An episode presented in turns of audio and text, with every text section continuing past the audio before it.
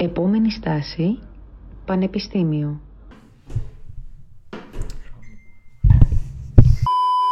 Γεια σας και καλώς ήρθατε σε άλλο επεισόδιο του podcast μας Στάση Πανεπιστήμιο. Εγώ είμαι η Όλια. Και εγώ είμαι ο Φίλιππος και σήμερα μαζί μας είναι η Γωγώ από το Τμήμα Ψηφιακών Τεχνών και Κινηματογράφου. Καλησπέρα. Ευχαριστώ πολύ που με δεχτήκατε.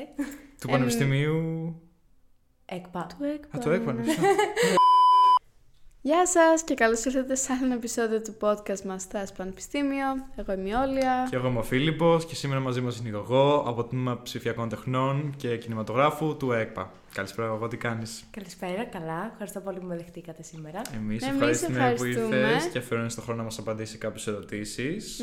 Θα ήθελες να μας πεις μερικά πράγματα για τον εαυτό σου, τι έτος είσαι, τι αρέσει να κάνεις κλπ. Λοιπόν, εγώ είμαι στο δεύτερο έτος.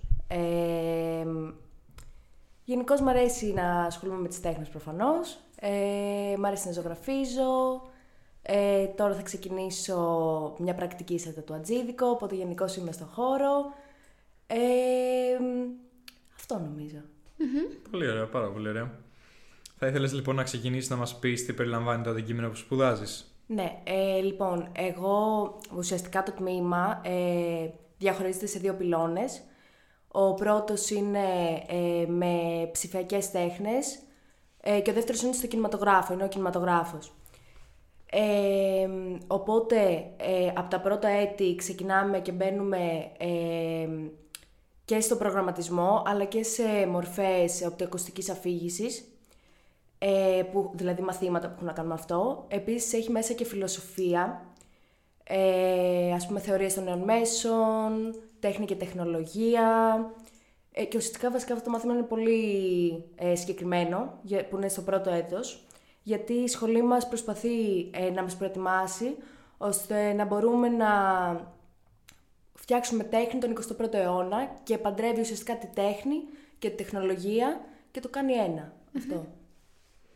Πολύ ενδιαφέρον. Θα ήθελες να μας πεις κιόλας περίπου πώς είναι δομημένο το πρόγραμμα σπουδών? Ναι, είναι 4 έτη, είναι τετραετές.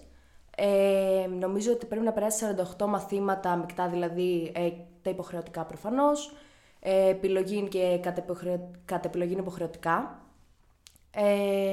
Είναι 6 μαθήματα το εξάμηνο, τα οποία συνήθως είναι ένα επιλογής και 2 κατ' επιλογή είναι υποχρεωτικά και τα υπόλοιπα είναι υποχρεωτικά. Σε κάθε εξάμηνο πάμε πιο πολύ προς το προγραμματισμό, όπως το έχω δει εγώ. Οπότε στην αρχή είναι πιο γενικά, αλλά όχι τόσο γενικά όσο οι υπόλοιπες σχολές από το έχω παρατηρήσει και από το έχω συζητήσει. Δηλαδή, είναι γενικά ότι τέχνη-τεχνολογία, όπως είπα και πριν, διεύθυνση φωτογραφίας και σιγά σιγά δηλαδή πάμε και σχέδιο, μοντάζ, οπτικοακουστικής αφήγησης, μοντάζ ήχου και... Πάμε πιο πολύ στα τεχνικά επίπεδα όσο προχωράμε στα έτη. Δηλαδή και έχουμε και αρκετά εργαστηριακά μαθήματα που είναι με 3 απουσίες από το προηγούμενο εξάμηνο. Πάρα προηγούμενο εξάμηνο. Αυτό. Mm-hmm. Υπάρχει κάποιο μάθημα ή έτσι, κατηγορία μαθημάτων που σου αρέσει ιδιαίτερα? Ναι, κυρίως εμένα μου αρέσει πάρα πολύ το σχέδιο προφανώς. Αλλά... όλα τα μαθήματα που έχουν να κάνουν, τα εργαστήρια που έχουν να κάνουν με το ότι θα κάνεις αυτές τις εργασίες, θα δημιουργήσεις κάτι, δηλαδή τα εργαστήριά μας είναι εκτός από του προγραμματισμού. Είναι κυρίως ότι οι εργασίες που μας λένε, που στη τελική εργασία, γιατί έτσι εξεταζόμαστε εμείς με εργασίες, δεν εξεταζόμαστε τόσο πολύ γραπτά. Είναι μικρές εργασίες, αναβδομάδα και στο τέλος είναι μια μεγάλη εργασία που τη βλέπεις να δημιουργείται καθόλου το εξάμηνο, αλλά προφανώς και στη μεγάλη εργασία πρέπει να ξαναρχίσεις να κάνεις κάποια πράγματα από την αρχή, αλλά βλέπεις κάτι δικό σου να δημιουργείται, δηλαδή η σχολή είναι πολύ πρακτική, δηλαδή είναι εργονομική, μπαίνεις μέσα, κάνεις αυτό που θα κάνεις και στο τέλος, σε προετοιμάζει δηλαδή. Οπότε μένα όλα τα μαθήματα που έχουν να κάνουν με το ότι θα δημιουργήσω κάτι, θα φτιάξω κάτι, θα μάθω να φτιάχνω κάτι, ή έχουμε και performance, ας πούμε, που είναι επιτέλεση της τέχνης στο προηγούμενο εξάμηνο, όλα αυτά που φτιάχνεις κάτι δικό σου, ναι, αυτά είναι νομίζω τα αγαπημένα μου. Mm-hmm. Φαντάζομαι ότι πέρα από το γεγονός ότι ασχολείται με την τέχνη και ίσως ότι μπορείς να βρεις μια διέξοδο για την ζωγραφική γενικά, ότι ο λόγος ας πούμε, που την επέλεξες επίσης μπορεί να είναι ότι ακριβώς κάνεις κάτι χειροπιαστό ή έτσι πρακτικό και βλέπεις το ίδιο σου το δημιούργημα, να το πω, να διατυπώνεται μπροστά σου. Ναι, ήταν ο κύριος λόγος που πήγα βασικά, γιατί όλη μου τη ζωή έτσι πάω, ποτέ δεν μ' άρεσε το σχολείο, ποτέ δεν μ' άρεσαν όλα αυτά. Δεν μπορούσα ποτέ να κάτσω και να πω ότι εντάξει, θα πάω να γράψω εξετάσεις, ας πούμε. Στις εξετάσεις, σε όλα τα μαθήματα, με πιάνει τρομερό άγχος, δεν μπορώ να συγκεντρωθώ. Λόγω μαθησιακών δυσκολιών, ΔΕΠΗ, όλα αυτά που πιστεύω ότι τα πιο πολλά παιδιά τα έχουν τώρα πια. Οπότε ήταν έτσι κι αλλιώς. Δηλαδή δεν υπήρχε περίπτωση να πάω κάπου σε κάποια σχολεία οποία δεν είναι καλλιτεχνική, δεν είναι δημιουργική, δεν το κάνω με τα χέρια μου. Οπότε ναι, ήταν σίγουρο ότι θα διάλεγα κάτι τέτοιο. Μιας και μιλάμε για το γιατί επέλεξες αυτό το αντικείμενο, ήθελα λίγο να ρωτήσω και γιατί επέλεξες αυτή τη συγκεκριμένη σχολή. Δηλαδή, το ξέρω ότι υπάρχει άλλο ένα καλλιτεχνικό τμήμα που είναι στην Κέρκυρα, αν δεν κάνω λάθος. Έχει και στον Ναύπλιο. Και στον Ναύπλιο είναι θεατρικών σπουδών, που είναι αυτό. Και υπάρχουν και όλες οι καλών τεχνών. Και ήθελα να ρωτήσω, γιατί ας πούμε επέλεξες να πας σε αυτό το τμήμα του ΕΚΠΑ και δεν είπες, αφού ασχολούμαι με τα καλλιτεχνικά, να πάω στην καλών τεχνών ή σε κάποιο άλλο πανεπιστήμιο ή στο Παδά που έχει πάλι κάποια καλλιτεχνικά τμήματα? Θα σου πω, παίζουν πολύ ρόλο. Ο πιο ειλικρινής είναι ότι έγραψα 11 κάτι, δεν μπορούσα να πάω κάπου αλλού και επίσης στη σχολή τη βρήκε κατά τύχη η αδερφή μου όταν βγήκαν οι βαθμοί, γιατί εγώ θα... Έτσι όπως φαινόταν, ας πούμε, η πορεία μου, θα έγραφα παραπάνω και θα πήγαινα προγραμματισμό. Ευτυχώς δεν πήγα προγραμματισμό, γιατί δεν θα μπορούσα. Αλλά τη βρήκε κατά τύχη και όταν έψαχνα, τις είδα αυτές τις σχολές. Απλά προφανώς και δυστυχώς παίζει και το σενάριο το ότι μετά από κάθε καλλιτεχνική σχολή τώρα πια, θα είναι πάρα πολύ δύσκολο να βρεις δουλειά. Όχι τώρα πια βασικά, από πάντα. Θα είναι πολύ δύσκολο να βρεις δουλειά. Οπότε συγκεκριμένη... επειδή σε προετοιμάζει και τεχνολογικά, δηλαδή βγαίνοντας από τη σχολή θα μπορείς να ασχοληθείς και με προγραμματισμό, αλλά με το δημιουργικό κομμάτι του προγραμματισμού. Οπότε είναι ο εύκολος δρόμος, θα έλεγα, όχι, ο εύκολος σίγουρα όχι, αλλά ο πιο εύκολος δρόμος, στο... οικονομικό κομμάτι, γιατί αν πήγαινα... Είναι πιο πρακτικό. Είναι πιο πρακτικό, ναι. Είναι δηλαδή ότι όταν βγεις από τη σχολή, τουλάχιστον θα ξέρεις ότι αν όλα πάνε στραβά, θα μπορώ να ασχοληθώ και με κάτι πιο 1, 2, 3, ας πούμε. Δηλαδή, όχι θα φτιάξω μια ταινία μόνο. Αυτό. Απλά, εγώ δεν καταλαβαίνω ακριβώς όταν, ας πούμε, έφτασες τρίτη ηλικίου και είπες, ωραία, εγώ δεν μπορώ να... ακολουθήσω μια καθαρά τεχνική σχολή, που το καταλαβαίνω. Πώς είπες και πάλι ότι θα δώσω πανελλήνιες και δεν θα δώσω για καλών τεχνών? Γιατί ας πούμε, έχω κάνει την ίδια συζήτηση με άλλα άτομα και μου λένε εμένα πάντα μ' άρεσε να ζωγραφίζω, εμένα πάντα μ' άρεσε να ασχολούμαι με τις τέχνες, οπότε μου φάνηκε ως φυσική έτσι πορεία να δώσω για καλών τεχνών. Οπότε νιώθω σαν στο δικό σου πλάνο να μην έχει υπάρξει αυτή η ιδέα. Δηλαδή δεν ξέρω αν υπήρξε και την απέρριψες ή αν έδωσες πανελλήνες επειδή όλοι έδιναν και απλά δήλωσες καλλιτεχνική σχολή. Θα σου πω, εγώ αρχικά ήμουν οικονομικά. Δηλαδή εγώ δεν υπήρξε αυτή η φαϊνή ιδέα ότι δεν μπορώ να γράψω παραπάνω από 11. Okay. Επειδή έκανα ιδιαίτερα και ήταν να δώσω προφορικά. Εν τέλει δεν έδωσα προφορικά, γιατί για κάποιο λόγο έπεισα τον εαυτό μου ότι δεν χρειάζεται να δώσω προφορικά. Πήγα εκεί πέρα, έγραψα κανονικά, γιατί σε όλα τα προηγούμενα διαγωνίσματα έγραφα 17, έγραφα πολύ καλούς βαθμούς, το οποίο δεν είχε ξαναγίνει, επειδή τα έγραφα ιδιαίτερα, τα έγραφα μόνη μου, στο σπίτι μου, λόγω καραντίνας. Οπότε λέω θα πάω να δώσω γραπτά κανονικά όπως όλα τα άλλα παιδιά. Αν και πάντα ήθελα να πάω καλλιτεχνικά, οι γονείς μου δεν με άφησαν, δυστυχώς. Δεν είχα την υποστήριξη του ότι θα πας καλλιτεχνικά και ό,τι γίνει έγινε, ας πούμε, αφού αυτό είναι το... κάλεσμά σου. Δεν υπήρχε αυτό, οπότε είπα ότι το επόμενο πράγμα που με καλεί είναι ο προγραμματισμός και πήγα προς τα εκεί.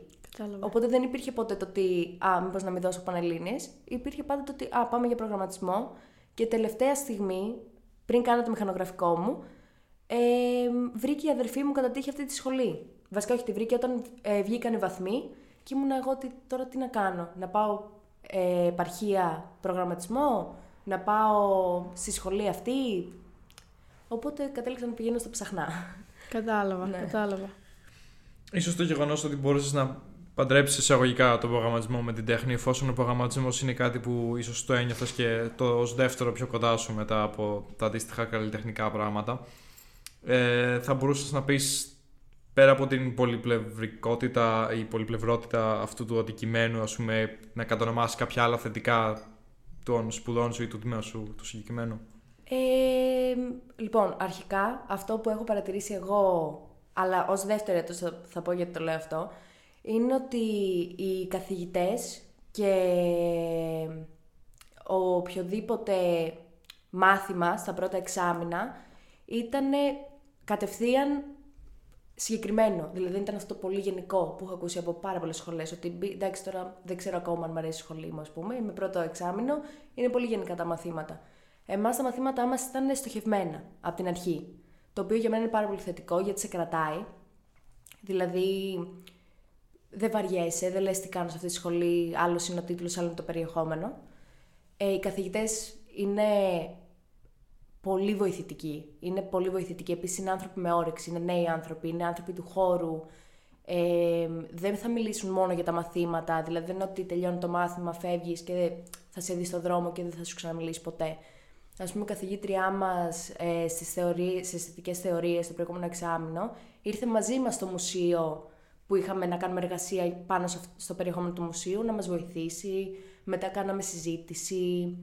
Δηλαδή είναι πολύ μαζί μας σε αυτό, θέλουν πολύ να μας βοηθήσουν, μας σωθούν στο καλλιτεχνικό κομμάτι, γιατί προφανώς είναι κάτι γνωστό το ότι αν γίνουν όλα άσχημα πάω προγραμματισμό.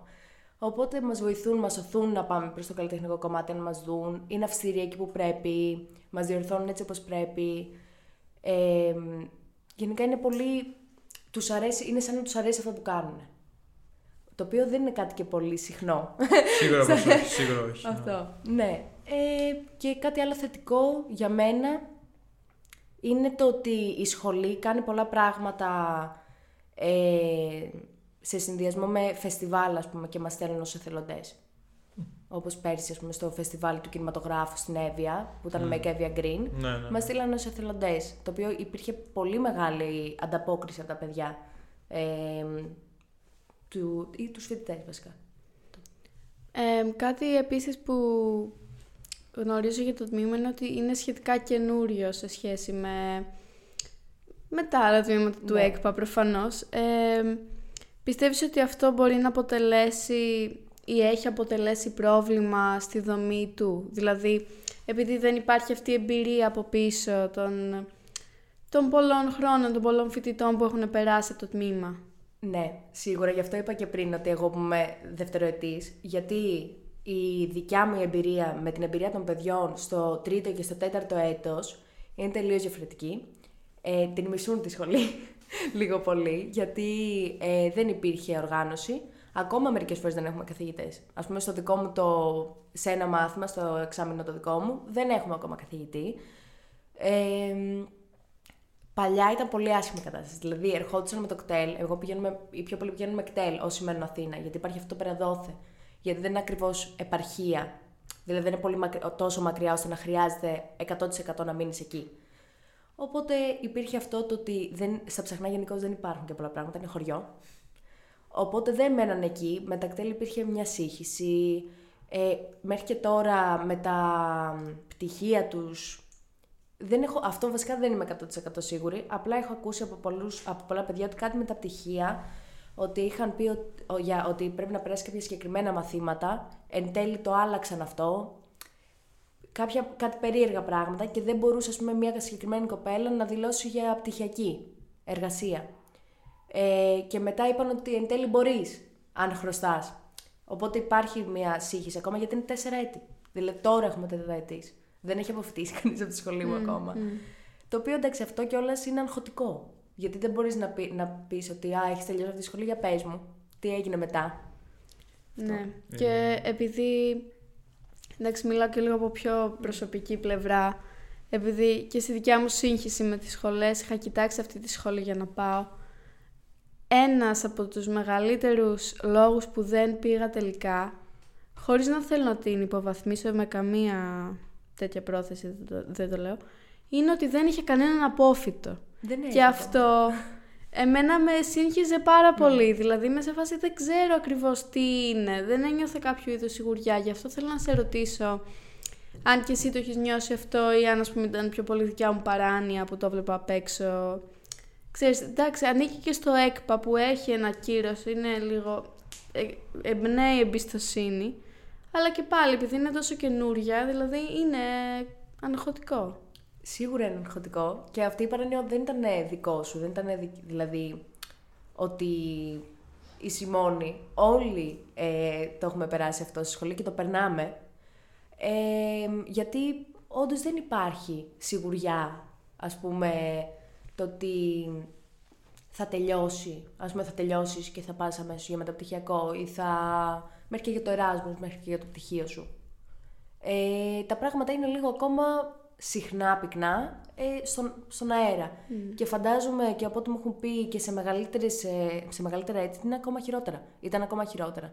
Δηλαδή, σκέψου πρώτο έτος στο πρώτος σχολή. Αυτό, ας πούμε, είναι εντάξει, είναι τρομακτικό. Δεν έχει μεγαλύτερα έτος να πεις τι έκανες με αυτόν τον καθηγητή, αυτός ο καθηγητής πώς βαθμολογεί. Δεν υπάρχει αυτό. Είσαι μόνος σου. Είναι λίγο χαρτογράφητος τόπος, να το πω έτσι, οπότε έχεις όμως, είναι το, άμα θες, το risk premium που λέμε, ότι είναι το risk reward, έχεις το ρίσκο, αλλά είσαι και ταυτόχρονα, ας πούμε, pioneer, είσαι καινοτόμος με αυτό που κάνεις, οπότε μπορείς να πρωτοτυπήσεις πάρα πολύ. Και οι καθηγητές δεν θα έχουν βαρεθεί να διδάσκουν το ίδιο πράγμα. Αυτό σίγουρα. Σίγουρα. Έχουμε όμως πολύ, αυτό μου έχει κάνει εντύπωση, βέβαια μάλλον επειδή είναι ΕΚΠΑ. Έχουμε πολύ καλούς καθηγητές, δηλαδή έχουμε τον Θοδωρή Μπαριώτα, τη Ρέα Βαλντέν, ανθρώπους του χώρου που είναι τεκμηριωμένοι, δηλαδή η δουλειά τους είναι τεκμηριωμένη, όχι αυτή, είναι, ρε παιδί μου, πολύ καλοί καθηγητές, τους ξέρουμε, δηλαδή μπορεί να τους ξέρεις και από πριν, και να πεις αυτός μου κάνει μάθημα. Αυτό εμένα μου έχει κάνει πολύ εντύπωση, γιατί είναι πολύ νέα σχολή και είναι και στα ψαχνά. Μιας και μίλησες για το πόσο καλό είναι το ότι έχει, ας πούμε, καθηγητές με έργο που έχουν καταξιωθεί, τέλος πάντων, θα μπορούσες να κατονομάσεις και μερικά ακόμα χαρακτηριστικά ή θετικά και αρνητικά του πανεπιστημίου, σαν πανεπιστήμιο, ναι, και πώς είναι άμα έχει κάποιες ομάδες, γενικά ξέρεις, άμα οι φοιτητές μήπως οργανώνονται σε συλλόγους που κάνουν κάτι σχετικά, ή όπως ανέφερες το ότι στέλνετε ή στείλατε εθελοντές στο φεστιβάλ κινηματογράφου κτλ. Κάτι ανάλογο, ας πούμε. Ναι, λοιπόν, αρχικά αυτό που είπα για το φεστιβάλ κινηματογράφου στην Εύβοια. Γινόταν πρώτη φορά στην Εύβοια λόγω των πυρκαγιών. Πυρκαγιών. Είναι το φεστιβάλ Θεσσαλονίκης που ουσιαστικά ήρθε και στην Εύβοια και ήταν στην Εδιψό και ήταν και σε κάποιες άλλες περιοχές της Εβίας. Πήγα κι εγώ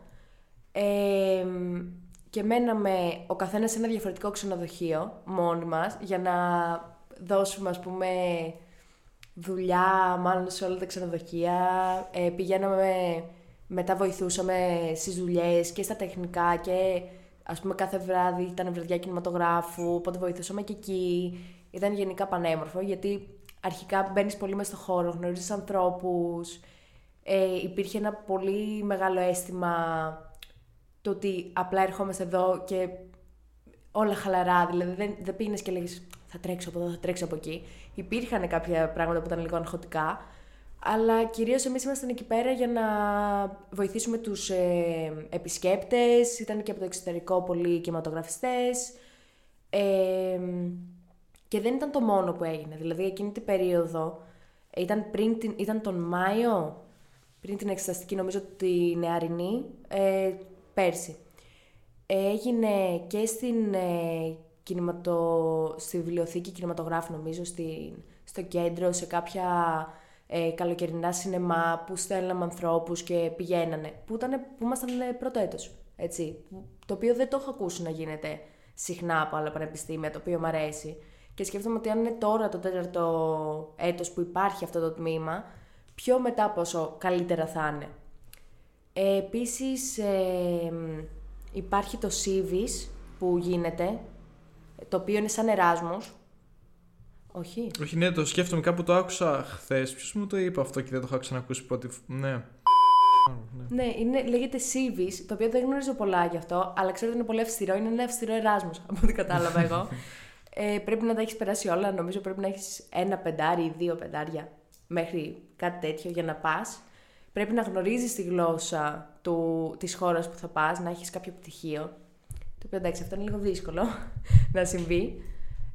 Έχει Erasmus, το οποίο όμως ξεκίνησε τώρα, οπότε πάλι φαίνεται πολύ το πόσο αδικημένη σε πολλά εισαγωγικά, γιατί δεν φταίνει, ας πούμε, αυτή της σχολής. Είναι οι τριτοετής και οι τεταρτοετής. Και πόσο μάλλον θα είμαστε κι εμείς. Επίσης, σαν φοιτητές, υπάρχει ομάδα ποιήσης, υπάρχει θεατρική ομάδα, υπάρχει βραδιά κινηματογράφου. Πέρσι την κάναν συνέχεια, αλλά επειδή δεν πηγαίνουν πολλά παιδιά, φέτος νομίζω θα την κάνουν πιο μεμονωμένα. Ότι όταν φτιάχνει κάποιος μια ταινία θα την παρουσιάζει. Γιατί παλιά ήταν απλά μπαίναμε σε μια τάξη, βάζαμε μια ταινία και τη βλέπουμε όλοι μαζί.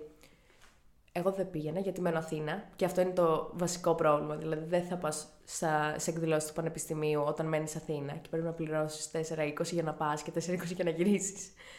Αυτό είναι ένα αρνητικό, ας πούμε, ναι. Του πανεπιστημίου, το κτέλ. Τώρα, άλλα που συμβαίνουν, εντάξει, προφανώς κοινωνικοπολιτικά είμαστε πολύ ενεργοί. Γιατί είμαστε καλλιτέχνες και πρέπει, αλλιώς δεν νομίζω ότι είμαστε καλλιτέχνες, ας πούμε. Θα ήθελα να είμαστε πιο ενεργοί, όπως και θα ήθελαν και άλλα άτομα από τη σχολή μου. Αλλά υπάρχει λίγο μία αδράνεια, θα έλεγα. Και ειδικά τώρα το είδαμε πολύ έντονα. Με όλα το δυστύχημα στα TEMPI, που πήγαν να μας έχουν ακυρώσει το πτυχίο, ας πούμε, αρκετών καλλιτεχνικών και θεατρικών σχολών, το επόμενο βήμα είμαστε εμείς. Γιατί το έχουμε συζητήσει με μια καθηγητριά μας, η οποία μας λέει ότι θα βγάλουμε κάποια ανακοίνωση, λέει, σαν καθηγητές, το οποίο είναι και αυτό πολύ καλό. Δηλαδή, μπορείς να μιλήσεις ανοιχτά για τέτοια ζητήματα με κάποιους καθηγητές, προφανώς, δεν ξέρω για όλους. Αλλά είναι, δηλαδή, εντάξει, θα έπρεπε νομίζω να είμαστε πολύ πιο ενεργοί ως καλλιτεχνική σχολή, αλλά δεν ξέρω, ίσως επειδή βγήκε η ουρά μας απ' έξω κάπως, δεν ενεργήσαμε τόσο. Ναι. Δεν ξέρω. Κατάλαβα. Mm. Θα μπορούσες μήπως να μιλήσεις και για τις εγκαταστάσεις του πανεπιστημίου, δηλαδή πιστεύεις ότι είναι up-to-date, γενικά αν όχι για τα κτίρια, για άμα έχετε εργαστήρια και τα λοιπά, πώς είναι το equipment και τα λοιπά, ο εξοπλισμός, όλα αυτά. Λοιπόν, έχουμε εξοπλισμό. Φέτος αυτό το εξάμηνο ήταν η πρώτη χρονιά που μας άφησαν να τον δανειστούμε. Αλλά είναι ένα πρόγραμμα το οποίο, ας πούμε, όταν πρέπει να φτιάξεις ταινία για ένα μάθημα, δεν μπορείς να έχεις χρονολόγιο και να είναι πόσα άτομα από πίσω να πάρουν τη κάμερα. Έχουμε πολύ καλές κάμερες, βέβαια. Έχουμε Black Magic κάμερες, έχουμε πολύ καλό εξοπλισμό. Αλλά δεν είναι και τόσο εύκολο να τους πάρεις. Μόνο μένεις Αθήνα. Εκτός και αν, ας πούμε, σε φιλοξενήσει κάποιος. Εγώ για το πανεπιστήμιο σαν δομή θα έλεγα ότι είναι ΤΕΙ ακόμα. Γιατί ήταν ΤΕΙ. Έπεσε ένα ταβάνι σε ένα εργαστήριο. Αλλά τώρα μας φτιάχνουν στούντιο. Που εντάξει, αυτό το καταλαβαίνω. Πολλοί το κράζουν πολύ, ας πούμε, αυτό τώρα μας φτιάχνουν. Λέω, εντάξει, πού να προλάβουν οι άνθρωποι. Αυτό, εντάξει, το πιο τραγικό από όλα, βέβαια, το οποίο είναι οι εστίες μας. Δεν έχουμε εστίες. Είναι προσκολλημένες, είναι ένα κτίριο με το κτίριο του πανεπιστημίου. Είναι εγκαταλειμμένες. Αυτή τη στιγμή είναι υποκατάληψη από την ομάδα την πολιτική, βασικά. Όχι 100% κατάληψη, δηλαδή όποιος θέλει να μείνει μένει, είναι πιο πολύ σαν στέκι. Είχαν πει ότι θα τις φτιάξουν, είχαν πει ότι θα τις κατεδαφίσουν και θα φτιάξουν αλλού.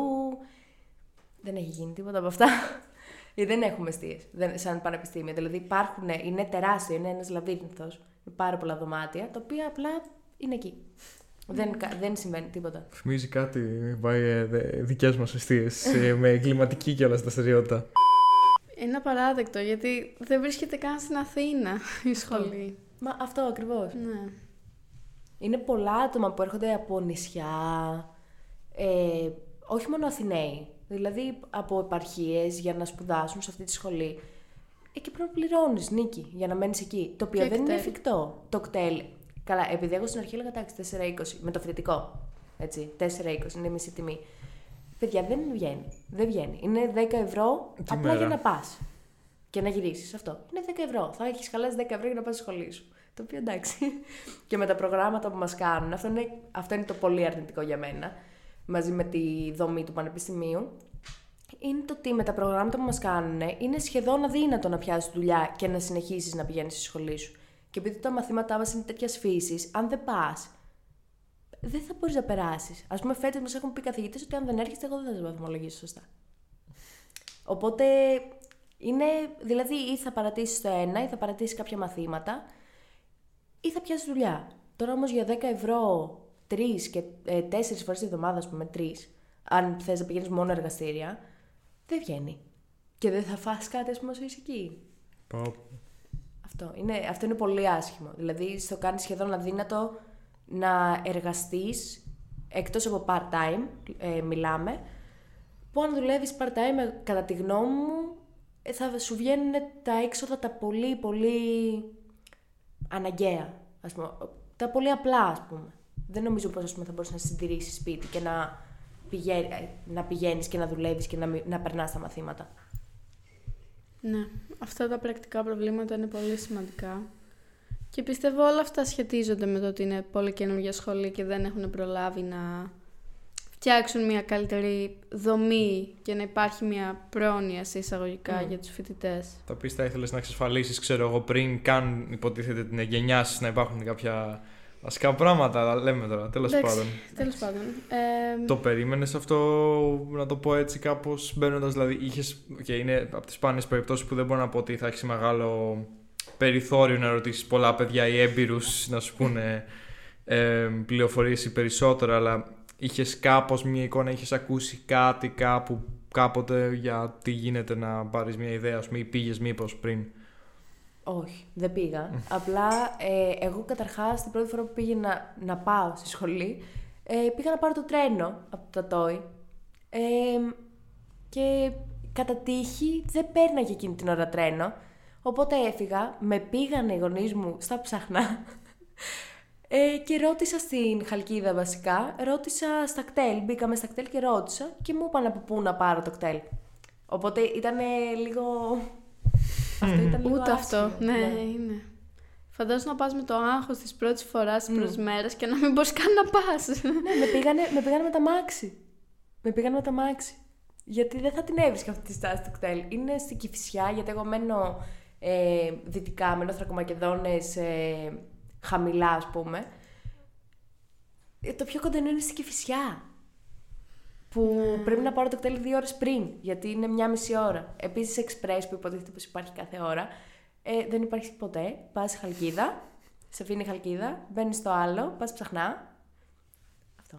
Το οποίο εντάξει, είναι αστείο, είναι ανέκδοτο. Ναι. Ούτε με τα μάξι μπορείς να πηγαίνεις, γιατί η βενζίνη, διόδια. Πιο ακριβά βγαίνει. Βγαίνει αν πάρεις. Εγώ έχω smart, οπότε ναι, σίγουρα, γιατί παίρνεις ένα άτομο. Αν το φορτώσεις στα μάξι, σίγουρα θα βγαίνει πιο φθηνά. Αλλά εντάξει, δεν είναι και πολύ. Δεν έχουν όλη αυτή την πολυτέλεια. Εγώ, ας πούμε, δεν την έχω να πάρω το αμάξι μου, γιατί δεν είναι μου, είναι των γονιών μου. Οπότε δεν συμβαίνει αυτό, δεν γίνεται. Ναι. Εντάξει, είναι βέβαια. Πάλι είναι η ίδια περίπτωση ότι δεν υπάρχει πολύ εμπειρία ή χρόνος που να μπορεί να φανούν κάποια πράγματα, αλλά από την περιορισμένη εμπειρία τέλος πάντων που έχεις λάβει μέχρι στιγμής, μπορεί να περιγράψεις ή πεις για κάποια πράγματα που θεωρείς ότι άμα τα έχει κάποιος, ίσως να μην την επιλέξεις αυτή τη σχολή. Δηλαδή, προφανώς πέρα από τα προφανή, μάλλον ότι άμα δεν του αρέσει τέχνη, ίσως ο προγραμματισμός, δεν ξέρω, κάποια πράγματα που μπορεί να το καθιστήσουν δύσκολο την εμπειρία του εκεί πέρα, ξέρω εγώ, που ίσως είναι πολλές ώρες στα εργαστήρια, ίσως θέλει υπομονή, ίσως θέλει κάτι με τη λεπτομέρεια, με το μάτι, γενικά κάποια πράγματα που μπορούν να το κάνουν πιο δύσβατο την πορεία του, άμα δεν τα κατέχει, και αντίστοιχα κάποια πράγματα που άμα τα κατέχει, ότι θα του φάνουν πιο εύκολα ή πιο αρμονική η πορεία, ξέρω εγώ. Σίγουρα αυτό με τον προγραμματισμό, αλλά. Επειδή στη σχολή μας μπορείς να περάσεις και από θεωρητική και από είναι οικονομικών και θεωρητικών επιστημών, κάτι τέτοιο, δεν είμαι πολύ σίγουρη σε αυτό, αλλά μπορείς να περάσεις και από οικονομικά και από θεωρητική. Οπότε και οι πιο πολλοί είναι από θεωρητική. Έχω την εντύπωση ότι και από θετική γίνεται. Και εγώ έχω την εντύπωση, αλλά δεν είμαι σίγουρη, γι' αυτό δεν το είπα. Νομίζω με disclaimer. Ναι, με disclaimer το θετική. Αλλά σίγουρα από θεωρητική, γιατί πιο πολύ είναι από θεωρητική. Δεν ξέραν προγραμματισμό, δεν ξέραν τίποτα.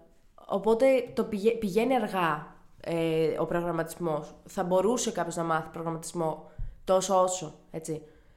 Αλλά όχι, πιστεύω ότι θα μπορούσε. Τώρα, το πολύ βασικό για μένα είναι ότι αν δεν έχεις κόλλημα με την τέχνη, με την οποιαδήποτε τέχνη, το να δημιουργείς βασικά, γιατί εγώ, ας πούμε, δεν είχα επαφή με κινηματογράφο, δεν είχα επαφή με μοντάζ, αλλά είχα κόλλημα με το να δημιουργώ. Οπότε, αν το έχεις αυτό και αν σε παθιάζει και αν θες να βυθίζεσαι σε αυτό, ας πούμε, ναι, σίγουρα θα το περάσεις το μάθημα, θα το περάσεις και με καλό βαθμό, γιατί δεν τους τσιγκωνεύονται τους βαθμούς πιο πολύ.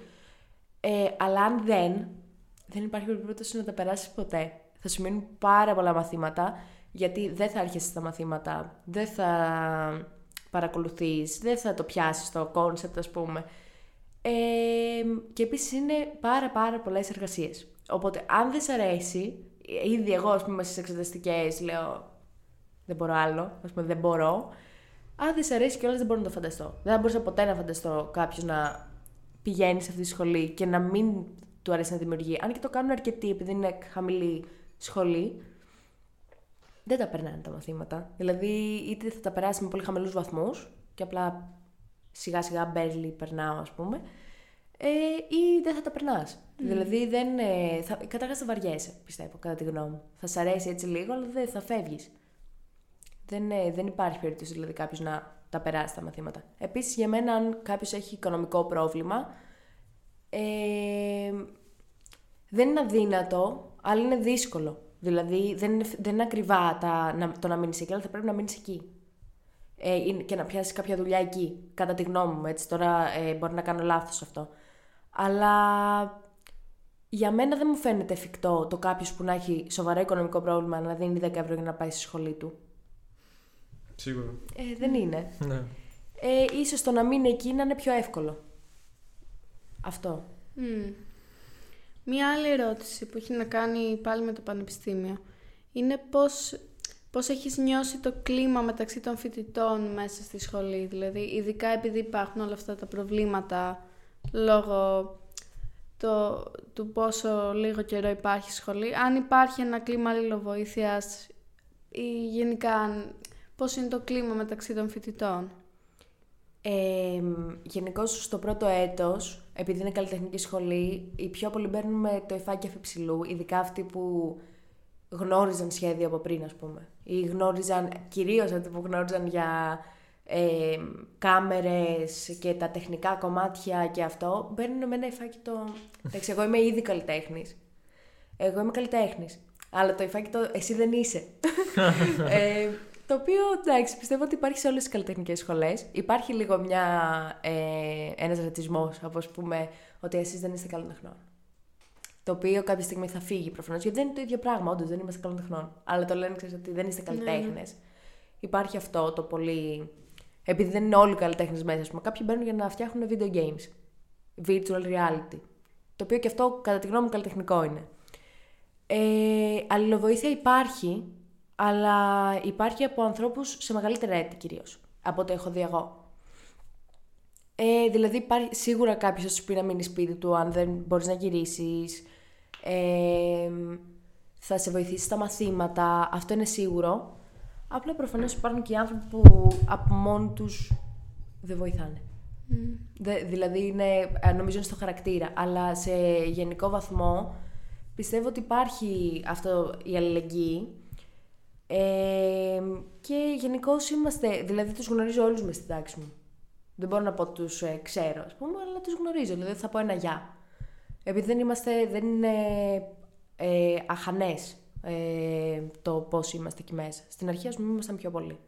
Πώς είστε περίπου, ξέρω εγώ, ας πούμε, on a regular day? Ναι, σε εργαστήρια, επειδή υπάρχουν και από μεγαλύτερα έτη, είμαστε 70 άτομα, Αλλά όταν είμαστε σε επιλογής και τέτοια είμαστε πολύ λιγότεροι. Γιατί, ας πούμε, performance, επιτέλεση της τέχνης, πρέπει να ήμασταν καμιά 20. Ούτε. Σαν τάξη σχολείου. Αυτό, ναι. δεν έχουμε καν αμφιθέατρο. Έχουμε ένα αμφιθέατρο, το οποίο το έχει τα πιο τεχνολογικά κομμάτια, νομίζω. Εμείς κάνουμε πάνω, που είναι απλά αίθουσες. Έχει έναν προτζέκτορα, αυτό. Εκτός από κάποιες πολύ μεγάλες που είναι σχεδίου και τέτοια, που έχουμε τα καβαλέτα και αυτά, οπότε δεν είναι μεγάλες οι αίθουσες πολύ. Κατάλαβα. Πατώντας τώρα σε αυτό που αναφέρθηκες πριν, ότι κάποιοι μπαίνουν και να ασχοληθούν με βιντεοπαιχνίδια ή και εικονική πραγματικότητα, τι θα μπορούσε ακόμα κάποιος να κάνει ως απόφοιτης αυτής της σχολής, όσο έχεις γνώση, και εννοείται τι θα ήθελες εσύ να κάνεις άμα μπορούσες? Στη θεωρία μπορείς να κάνεις πάρα πολλά πράγματα. Δηλαδή, λόγω των μαθημάτων και λόγω της τεχνικής εκπαίδευσης που περνάμε, μέσω των μαθημάτων, προφανώς, μπορείς να ασχοληθείς με τον κινηματογράφο, με οποιοδήποτε βασικά είδος οπτικουστικής αφήγησης, με έργα στον χώρο, το www, σε φυσικό χώρο, σε διαμεσικό χώρο, τα πάντα. Μπορείς να ασχοληθείς με καθαρά εγκαταστάσεις. Επίσης, μπορείς να ασχοληθείς με το τεχνικό κομμάτι των εγκαταστάσεων, δηλαδή με φώτα, με ήχο, προφανώς με μοντάζ, σκηνοθέτης, παραγωγός, όλα αυτά. Τα λέω πολύ απλά, αλλά έτσι είναι βασικά. Μπορείς να ασχοληθείς με τον χώρο του προγραμματισμού, με video games, με ιστοσελίδες. Γενικώς υπάρχουν πάρα πολλές κατευθύνσεις που μπορείς να πάρεις, με video art, τα πάντα, το οποίο αυτό, ας πούμε, ακούγεται πολύ ενδιαφέρον, είναι πολύ ενδιαφέρον, αλλά είναι και αγχωτικό, προφανώς. Γιατί μετά από αυτή την πολύ μεγάλη εκπαίδευση σε ένα πολύ μεγάλο εύρος, πρέπει να πεις ότι εγώ θα ασχοληθώ με αυτό. Δηλαδή, οι πιο πολλοί που εγώ τους βλέπω στη σχολή να τα πηγαίνουν πάρα πολύ σωστά, σε εισαγωγικά, είναι αυτοί που ξέρουν από πριν. Μπαίνουν και ξέρουν τι θα κάνουν. Εγώ νόμιζα πως έμπαινα και ήξερα τι θα κάνω, αλλά επειδή είναι τόσο όμορφα τα πράγματα που κάνουμε, ας πούμε, φωτογραφία, ταινίες, όλα αυτά, σενάριο, μπορείς να γίνεις και σεναριογράφος, δηλαδή μπορείς να είσαι και από πίσω από την κουρτίνα. Σου ανοίγουν πολλές πόρτες, δηλαδή σου ανοίγουν το ενδιαφέρον. Δηλαδή λες ότι ίσως μπορώ και με αυτό, ίσως και με αυτό, μ' αρέσει και αυτό.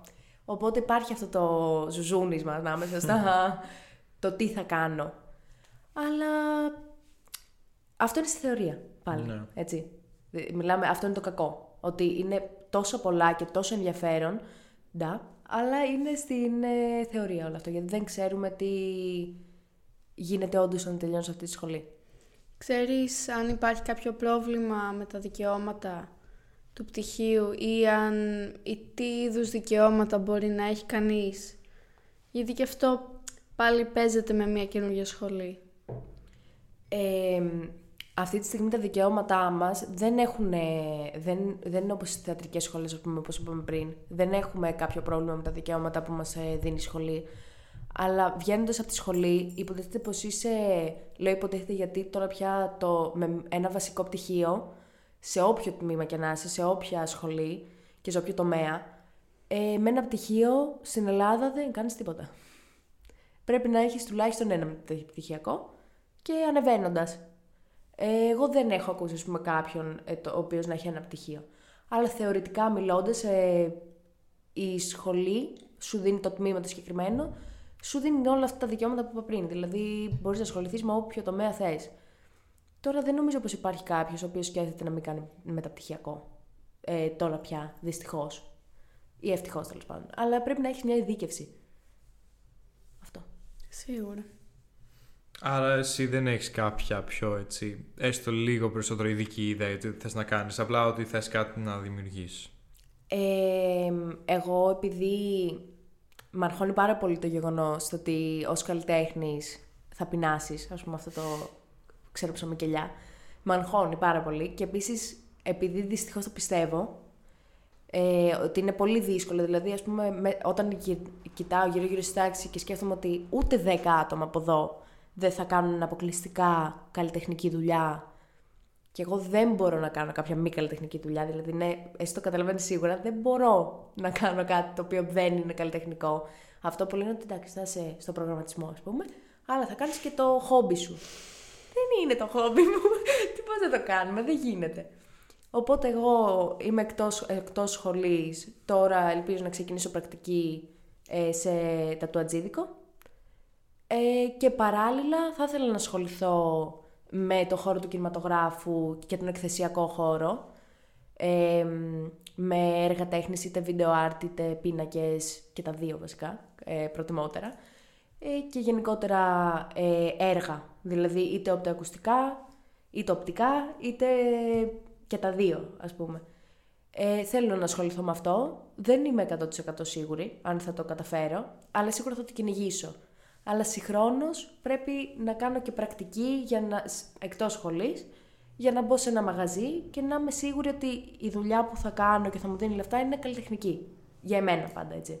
Που ξέρω ότι είναι πραγματικότητα για πάρα πολλούς ανθρώπους αυτό. Το καταλαβαίνω. Μακάρι, στο εύχομαι πάντως, ναι. Να πετύχει. Οπότε, πάλι και αυτό είναι μια ερώτηση που εννοείται είναι επιρρεπής στα δεδομένα, με την άποψη ότι έχεις μια συμβουλή να δώσεις σε κάποιον που μπορεί να σκέφτεται αυτό το τμήμα βάσει όσα έχεις περάσει μέχρι στιγμής, τι θα μπορούσε κάποιος να μάθει και να τον βοηθήσει να είναι πιο έτσι, μια ευχάριστη εμπειρία στο τμήμα αυτό? Να μάθει να δουλεύει πολύ, βασικά να κάνει πολλές εργασίες, να παρακολουθεί τα μαθήματα. Είναι πολύ βασικό αυτό, δηλαδή ακόμα και αυτά που δεν είναι εργαστηριακά ή δεν είναι τόσο αυστηρά στις αποσίες, θέλει να το παρακολουθήσεις. Αν δεν το παρακολουθείς, γιατί είναι λογικό να μην πηγαίνεις σε κάθε μάθημα, να διαβάζει γι' αυτό.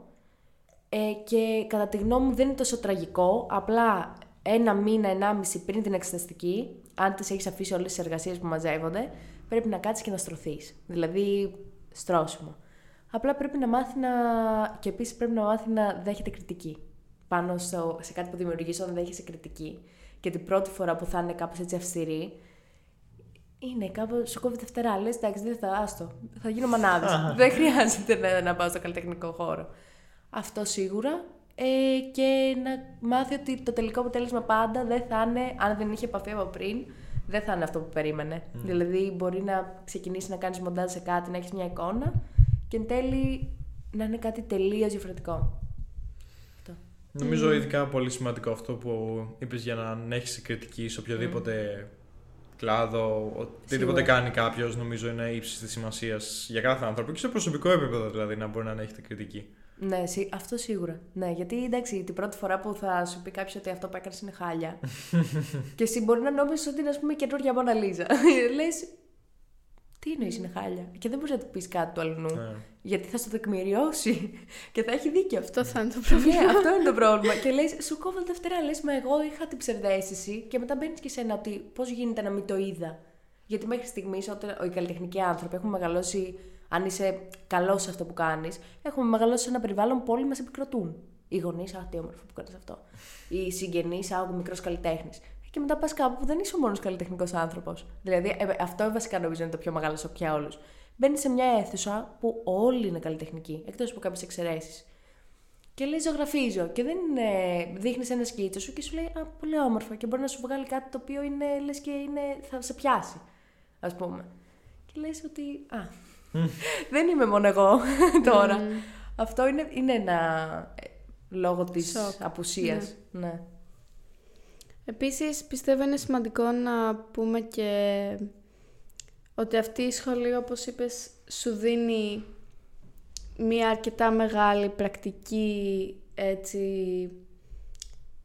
βοήθεια στο πώς να δημιουργείς κάτι. Δηλαδή, επειδή μιλάγαμε και για μία, εντάξει, όχι ακριβώς, μία σύγκριση μεταξύ της σχολής σου και της καλών τεχνών, ότι εσένα δίνει ένα τεχνικό υπόβαθρο για αυτό που πας να κάνεις.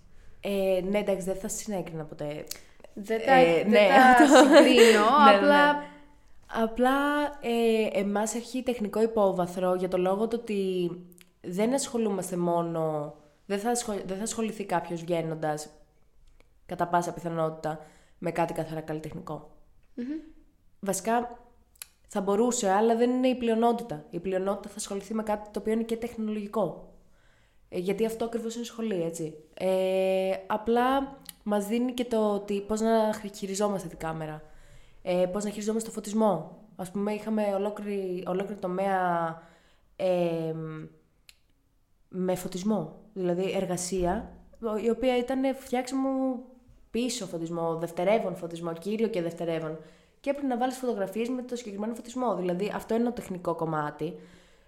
Και πολλά άλλα προφανώς. Απλά αυτό είναι το πιο εύκολο παράδειγμα που μπορώ να σκεφτώ. Το ότι μαθαίνεις με βήματα πώς να κάνεις κάτι. Γι' αυτό πιστεύω ότι, ας πούμε, εγώ όταν έβλεπα διεύθυνση φωτογραφίας ήθελα να το πάρω, αλλά είχα κολλώσει στην αρχή γιατί λέω: εγώ δεν έχω πιάσει κάμερα στη ζωή μου. Πέρσι πήρα κάμερα. Και λέω: τώρα τι θα κάνω, ας πούμε. Αλλά σου μαθαίνουν. Δηλαδή, σου μαθαίνουν για την ευθυγράμμιση, σου μαθαίνουν για το κάδρο. Αυτό είναι το πολύ ωραίο. Γιατί το παίρνουν από το μηδέν. Έχεις το τεχνικό κομμάτι και στο σχέδιο. Υπήρχαν άτομα τα οποία έφτιαχναν σχέδιο πάρα πολύ ωραία και υπήρχαν άτομα που δεν είχαν ιδέα, δεν είχαν πιάσει μολύβι στη ζωή τους. Το μαθαίνεις από την αρχή. Και υπάρχει επειδή οι καθηγητές είναι μέσα, σε βοηθάνε, είναι δίπλα σου, οι πιο πολλοί. Έρχονται, ας πούμε, σε μένα ή σε κάποιον άλλον που ξέρει σχέδια και σου του λένε ότι OK, κάνε αυτό. Και σου είναι μια διαφορετική εργασία. Σε έναν άλλον και θα σου πούνε, ας πούμε, αυτό δεν είναι σωστό, δεν είναι ωραίο, είναι λάθος. Σε έναν άλλον άνθρωπο μπορεί να πούνε, ξέρεις κάτι, μπράβο, πολύ ωραίο. Ας πούμε έτσι, αλλά θα κάνουμε αυτό. Και τους δίνουν μια πιο εύκολη σε εισαγωγικά άσκηση. Ας πούμε, έναν κύβο. Εγώ μπορεί να κάνω μοντέλο, κάποιος άλλος μπορεί να κάνει ένα κύβο. Το οποίο δεν γνωρίζω, αλλά πιστεύω, έτσι όπως το σκέφτομαι, ότι στις καλών τεχνών δεν θα υπήρχε. Πιστεύω ότι θα είναι πιο μέσα, ας πούμε, στο σχέδιο κυρίως. Εντάξει, υπάρχουν και οι εξετάσεις για να μπεις στην καλών τεχνών. Είναι σχέδιο, οπότε μπαίνεις και ξέρεις σχέδιο, υποτίθεται από τις εξετάσεις. Αλλά ναι, καταλαβαίνω πώς το λες, ναι. Ναι, γιατί εντάξει, δεν είναι και για σχέδιο η σχολή μου, έτσι. Αυτό ναι, κυρίως. Ναι.